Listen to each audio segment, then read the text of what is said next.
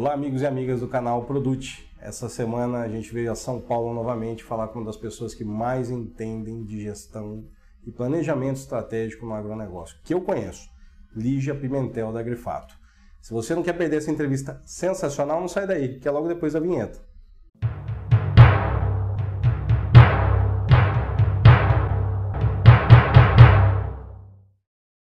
Pessoal, queria lembrar mais uma vez que é muito importante que vocês façam as suas inscrições no canal Produte. É só vir aqui, ativar sua inscrição e lembrar de ativar o sininho para receber os nossos novos vídeos que nós vamos postar aqui sempre no canal Produte.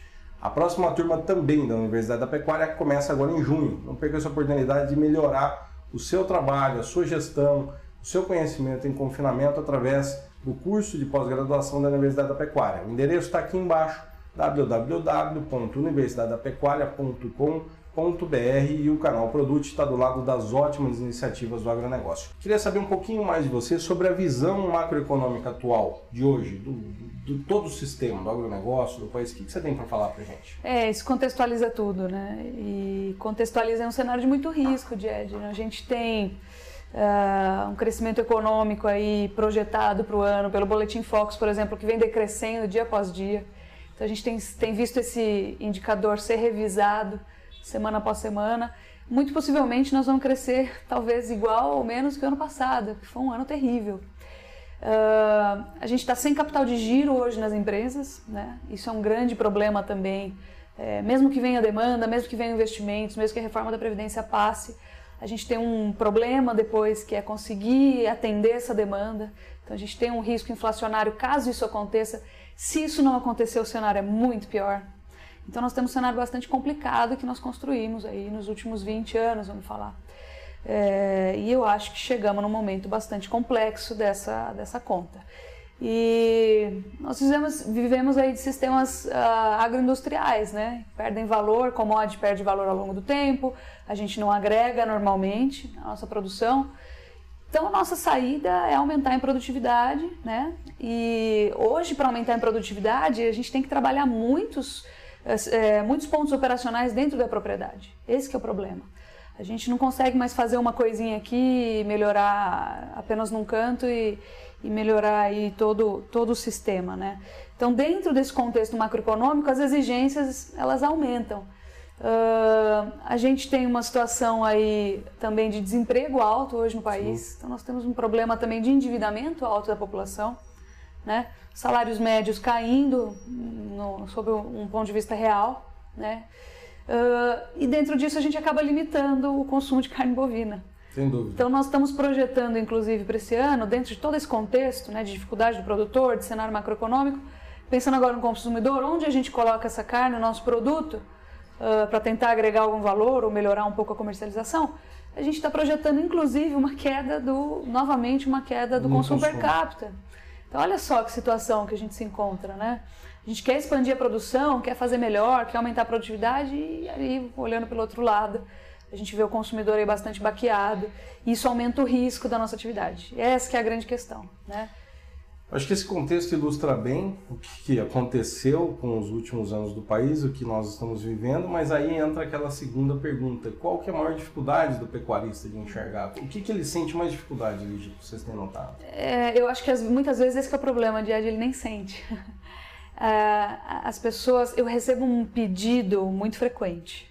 Lígia, me ajuda a vender melhor. Eu hum. falo, isso não existe, é, isso é uma ilusão. Ponto final do negócio. O mercado né? é o mesmo para mim, é o mesmo para você, é o mesmo para quem está nos assistindo. A única diferença é que, em algumas ocasiões, a gente consegue aproveitar melhor a oportunidade. E eu acho que nós temos tido, em termos de preço, né, que não é o fator mais importante dentro da rentabilidade de, uma, de um resultado operacional, é, nós temos tido algumas lições em cima de preço. Né? Eu vou falar isso porque preço não é, não é o que a gente deveria estar buscando aqui, apesar de ser interessante também.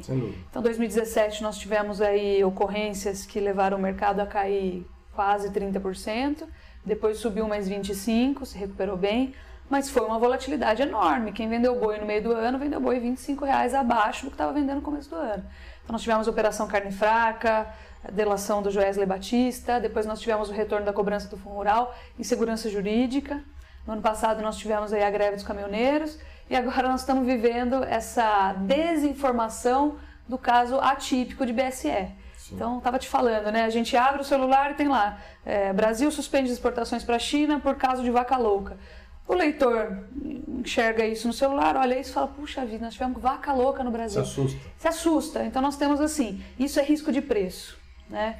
Então, tentar acertar pico de mercado, tentar acertar o fundo do mercado, é uma coisa que é muito difícil. E é aí que o produtor normalmente se foca. Quando ele pensa em gestão de risco de preço, eu quero vender melhor. E na verdade, eu acho que o grande desafio está em criar método e trabalhar dentro de um planejamento estratégico. Qual que é a minha meta de margem? É, dentro dessa operação, operações separadas, segregadas dentro da propriedade. Dentro do ciclo de produção, separar as operações. Exatamente, separar as operações. E qual que é a minha meta aqui, por exemplo, no momento da venda? Ou no momento da formação do custo de produção. A gente consegue fazer essa operação com milho também. Então, minha meta é essa ficar esperando cair mais 1%, 50 centavos, um real por saca, ou que o boi suba mais um real, esperar mais uma semana para ver se melhora, isso não costuma dar muito resultado. Né? Você precisa fazer a operação, faça. Se você precisa proteger, se você já tem margem, a margem desejada, faça. Porque o mercado passa rápido e na verdade esse não é o objetivo. Esse, não, essa dá, é a grande dificuldade. Resultado dá, já dá uma ponte de safena, uma mamária, os três estentes no peito do cara que fica lá nervoso, né? Exatamente. né? E não é necessário isso, é como você disse, o importante é saber quanto é que quer ganhar, né? É isso o negócio. Exatamente. Na verdade, Diad, a gente vê exatamente essa dificuldade de enxergar por que, que eu estou fazendo isso. Eu não estou buscando preço. O preço ele é legal quando ele vem. É muito bacana. É, mas ele é não bônus. é o grande foco, ele é o bônus. Agora, dentro de uma situação macroeconômica bastante complicada, em que a gente está, é, em que essa situação está afugentando o consumidor, né? a gente cada vez mais querendo focar no mercado externo, com a promessa de China. Agora um risco em cima de China, que deve voltar logo, mas enfim. É, nunca... Volatilidade.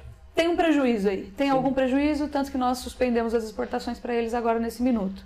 Então, o que a gente tem é um sistema muito mais exigente em termos de controle dentro dos centros operacionais da propriedade, e isso exige o controle aí não só das métricas, obviamente, não só do aumento de produtividade, de uma boa aplicação de tecnologia, de contar com um técnico muito bom, mas também em cima do preço, a gente trabalhar em cima da proteção dos nossos preços. Para que ele garanta aquela lucratividade. Claro, eu te repito, não é o mais importante, mas hoje, como a exigência é muito grande, entra na conta como um dos fatores fundamentais, com certeza. Me fala um pouquinho do momento atual aqui da Grifato, porque uhum. tudo isso que a gente está conversando, eu tenho certeza que você está movimentando a empresa para algum lado dentro desse, dessa ideia, né? É. A ideia de, de agora é a gente, de fato, começar a trabalhar essa parte que importa né? O mercado ainda carece muito de uma questão educacional, uma questão didática, uh, de entender como funciona, mas o que a gente tem trabalhado agora muito é método e entrar cada vez mais mostrando para o produtor é, através de sistemas. Né? A gente fez um desenvolvimento em sistema aqui para que uh, o produtor possa entrar e enxergar por que, que ele está fazendo aquilo. Então, a coisa mais importante, por exemplo, é a gente entrar com um plano estratégico e entender por que, que a gente toma aquela decisão. Né? A gente sabe quem faz hedge, pode ser a termo, pode ser via mercado futuro, às vezes tipo mercado de, de opções, algum tipo de, trava, de travamento. Muitas vezes fica com um sabor amargo na boca quando o mercado sobe, né? Então é importante a gente fazer a regressão e lembrar por que, que a gente está fazendo aquilo. Então dentro disso a gente tem um método e nós estamos trabalhando cada vez mais para reforçar esse método para que a gente foque nos resultados e não no preço porque tem uma diferença muito grande entre um e outro. E o momento agora é de expandir isso através de sistema. Né? Esse é o momento agora da gente uh, conseguir focar um pouco mais no um pouco menos no produtor grande, um pouco mais no produtor médio e atender aí uma parte uma parcela maior da cadeia. Essa é uma boa pegada, porque é. tem muita gente que quando eu vim para vou falar com a Lígia nossa, e como é que faz para fazer algum contato com a Grifato? Uhum. É, a Lígia, a gente está sempre com ela nos eventos, Isso. sabe que ela tem clientes grandes, ela não tem mais tempo. A Grifato está pronta para atender essa demanda que vai vir agora dentro do possível? Tá como é que faz quem está nos assistindo aqui? Tem o site da Grifato para procurar? Qual é a melhor forma? Tem o site da Grifato, tem o telefone, o nosso telefone comercial, o e-mail. a gente nunca aqui. deixa de responder. O Vinícius vai colocar aqui na barra. Vamos lá, o site. O site é www.agrifato.com.br. Ok. Telefone?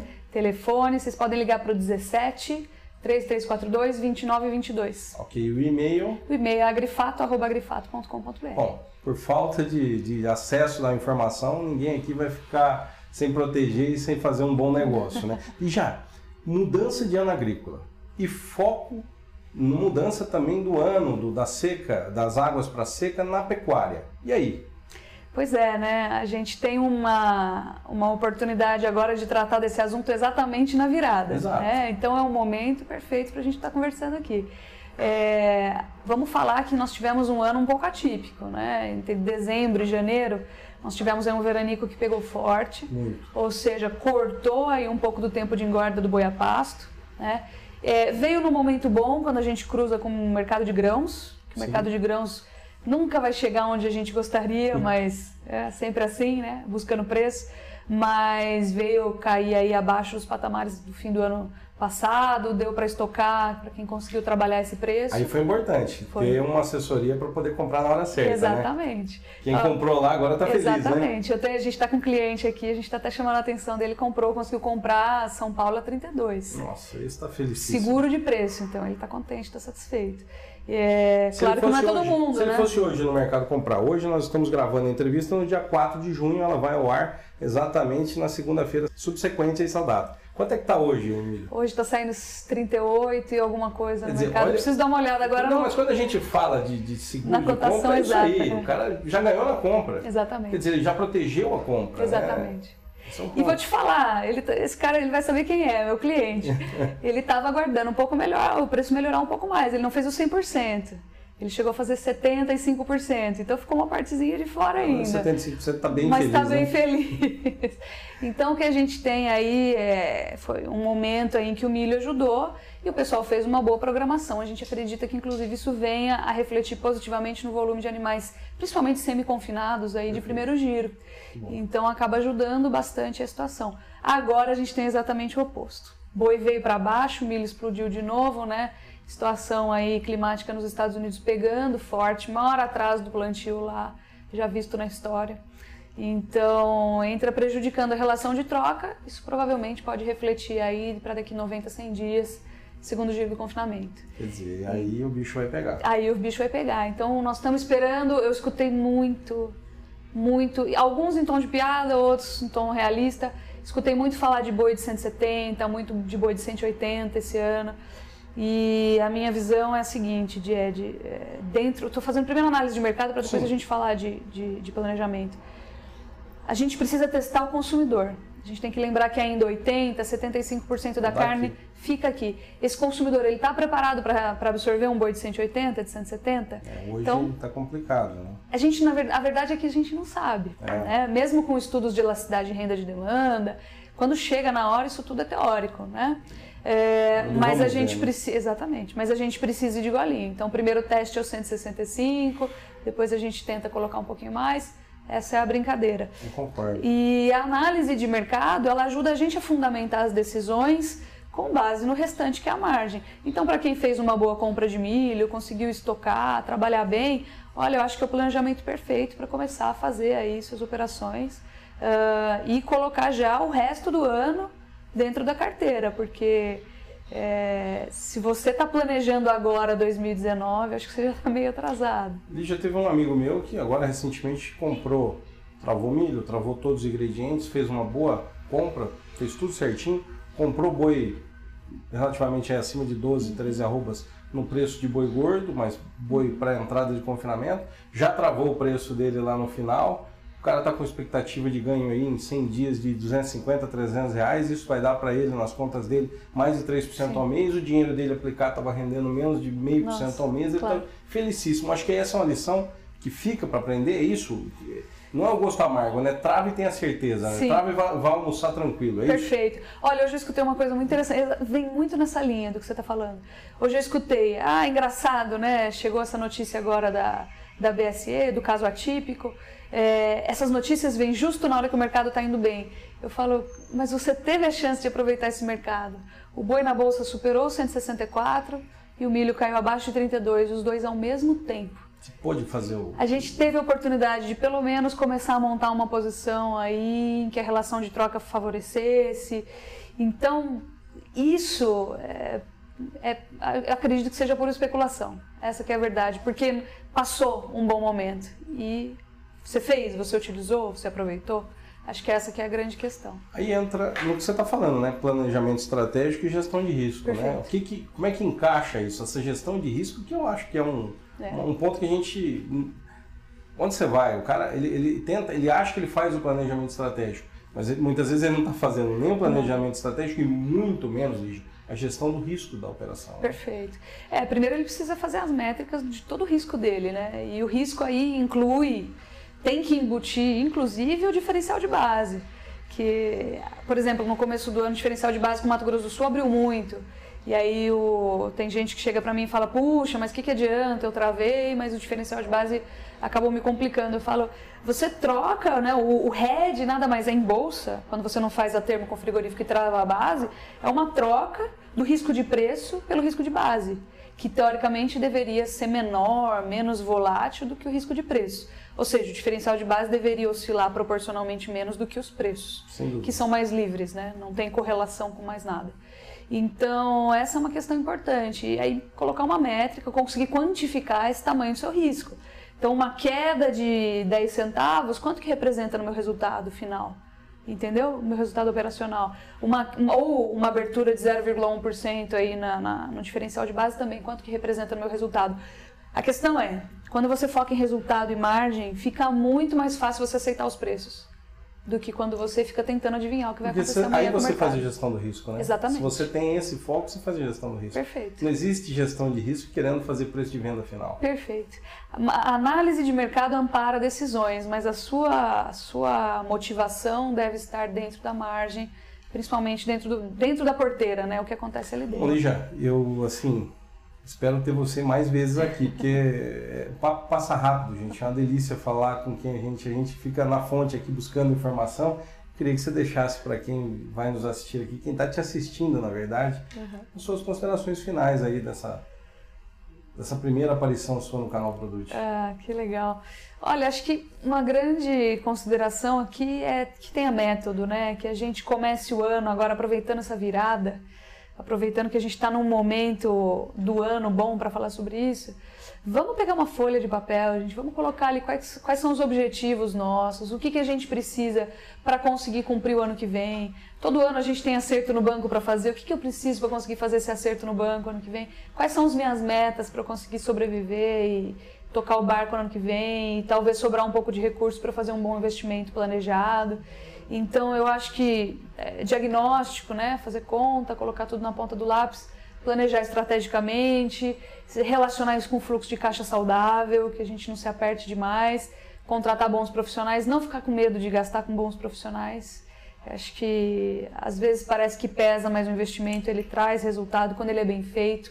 Hoje não dá mais para fazer qualquer investimento também mal feito, ele tem um custo muito alto. Acho que é hora de pegar folha, colocar aí quais são as nossas intenções, o que a gente precisa fazer para estar tá aí bem no ano que vem. Né? O mínimo que a gente precisa fazer, ou o máximo também, né? Que a gente precisa fazer para estar tá aí no ano que vem. E dentro disso, a gestão de risco de preço vai fluir. Essa que é a verdade. Ela não flui em cima de preço, ela flui em cima de planejamento, meta, entendeu? E desde que a gente consiga casar isso com a realidade da propriedade também. Não, eu acho que é isso. É isso. Para você que está aí, na virada do teu ano agrícola, na mudança de clima e de projeto e de projeção da pecuária agora nesse segundo semestre, essa foi uma grande aula. Conversa produtiva dessa semana com o Ligia Pimentel fica por aqui. Grande abraço a todos vocês. Um abraço.